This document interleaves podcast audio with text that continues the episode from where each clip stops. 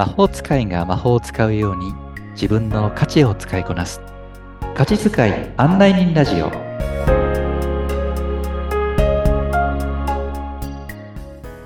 こんにちは、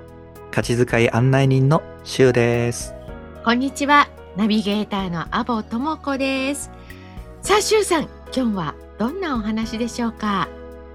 はい、えー、前回まで瞑想というところを少しね、えー、ステップ踏んでまいりましたけれども、はい、うん、今回はですね、えー、価値使いの、えー、魔法使いが魔法を使いこなすようにというのは、えー、価値使いを使っていく、そこでこう火、水、土、風っていう、まあ、魔法のファンタジーの世界でいうような属性とかを扱ってきたわけですけども、はい、そこにプラスしてですね、他にもちょっとあの意識してほしい属性があるので、えーうん、その属性についてですね、少しお話を、えー、進めていきたいなと思っています。えー、よっつの属性の他に、うん、まだ属性があるんですか？そうなんですよね。うんうん、これはね、まあ、あの、ある意味、価値使い案内人集の、まあ、切り口でもあるわけなんですけども、えーうん、楽しんでね、えー、価値使いになりましょうよというところ、うん、人生もハッピーハッピーのね、ワクワクな人生で自分の人生変えていきましょうということなので、うんうん、ここまで価値を、自分の使い方を知っていくんだったらもっともっとというところで、はいうん、ぜひお話をね、進めていきたいと思っています。はい、楽しみです。よろしくお願いします。はい、よろしくお願いいたします。まあ、そういった中で、はい、例えば、火や水、土、風という属性っていうのは、あもともと、もともとというかな、一つは占星術的な考え方だったり、星回りというね、はい、うん、というところもありますし、えー、もう一つで言うと魔法使い、うんがね、こう、火を放つとか、えーうん、雨を降らせるとか、はい、そんな風にして、えー、使っていくファンタジーの世界もあるとは思うんですけども、はい、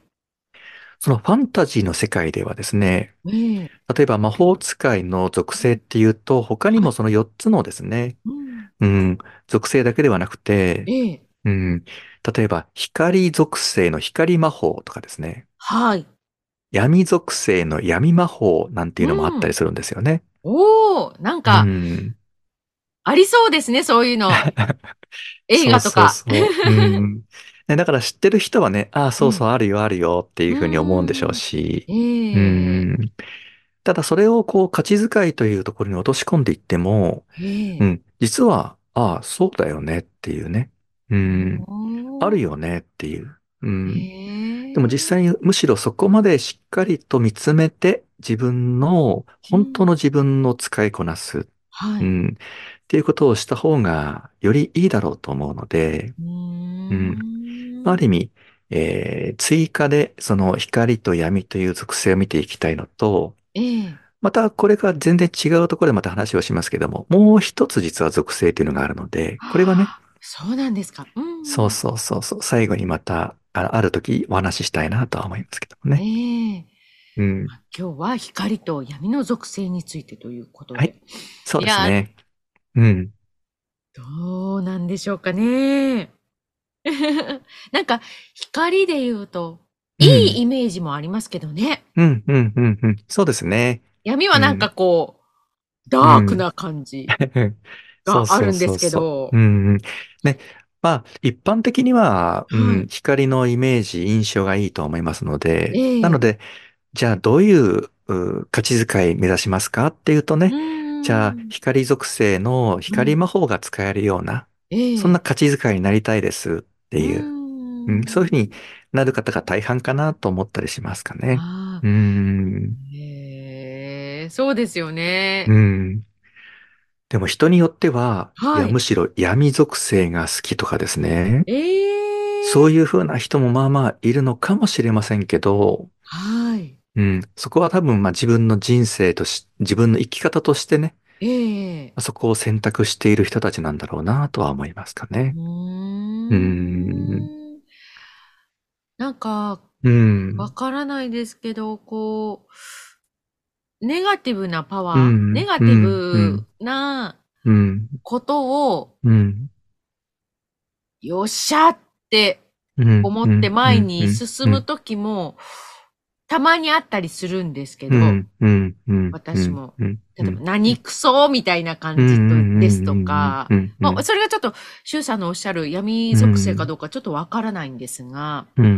よし、やるぞっていうんじゃなくて、なんか、まあ、あるこう影響を受けたところから、なんか、本来ならば、こう、よしっていう風な感じでいきたいところが、悔しいとか、なんかそういうところから、悔しいから頑張るみたいなところとか、ちょっとそれが、あのー、合致するのかちょっとわからないんですが。なるほどね。うんうんうん。まあそういう、うん、どうぞ。今のお話だとね、うん、目指す方向が光の方に向かって目指していってるのかなと。ああ、両方ともですか、一応。そうそう。今の、うん、そうそう。後の後半の方の例えだと、うん、現時点は若干、例えば、うん、そのままでいると闇属性の魔法を、えーえー、エネルギーをふわーっと、と自分の価値として表に出してしまうかもしれないんですけど、ええはい、そこから光の方向になんとか行こう行こうとしているような、うん、ところも感じるので、えーうん、光属性、光魔法を使っている自分らしさに向かってね、えー、こう進んでいこうとしている状態かなとも思ったりしましたかね、今の話ですと。ありがとうございます。うんそう闇属性、闇魔法、闇か、闇、そして闇の、えー、価値のエネルギーを使ってる人っていうのは、えー、怒りなら怒りの力を発揮するとかですね。ああ、うん。苦しいなら苦しいの力を発揮する。えー、っていうね、うん、逆に言うと、うん、怒りのこう、エネルギー、怒りの魔法の力、怒りのそれを発揮して、価値遣い、自分の価値遣いをしよう。だから、周りに怒りを波及していこうとかですね。うん、そういうふうなイメージの使い方かなと思いますかね。なんか自分のみならず、うんうんうん、その周りにっていうところなんですね。そうそうそうそう。うんまあ、知らず知らずのうちにね、例えば悲しさ、不安とかっていう、えーはいうん、これもその闇属性、闇魔法のエネルギー、はい、そこから出てくる価値になりますけど、えー、そういった人たちは例えば広めようとは思っていなくても、うん、逆に周りの人がね、その人を見たときに、はいうん、例えば、あ、なんか悲しそうとか、あ、なんかすごく心配さしてるなとか、はい、あ、落ち込んでるなっていう、えーうん、そこにその周りの人が、こう影響を受けてしまうっていうのが知らず知らずのうちに自分のその闇属性を発揮してしまっているというようなパターンだったりもしますし。意図してね、怒りをまき散らそうとしている場合は意図してやってますよね。うんうん、そんなケースがあるかなと思ったりします。へー。でもその、じゃあその原因っていうのはどこなんでしょうね。うんうん、で、ここら辺のその、今お話をしたような、うんえー、闇。で、次にもう一個光。一番最初、アボさんがおっしゃったような、明るくっていうね、うん、ポジティブ、ネガティブっていう。やっぱりか簡単に言えば、えー、ポジティブな、えー、エネルギー、ネガティブなエネルギーっていう観点で言ったときに、うん、じゃあポジティブなエネルギーが生まれてくる。ネガティブなエネルギーが生まれてくる。それってどこなんだろうっていうと、それって実は、その人が持っている自我。はいであったり、また別の言い方をすれば、エゴ、うん、が生み出しているエネルギーなので、うんうん、なのでね、そこをちょっとこう、見つめていくというところが、とても大切になってくるかなと思います。うんうん、そこ、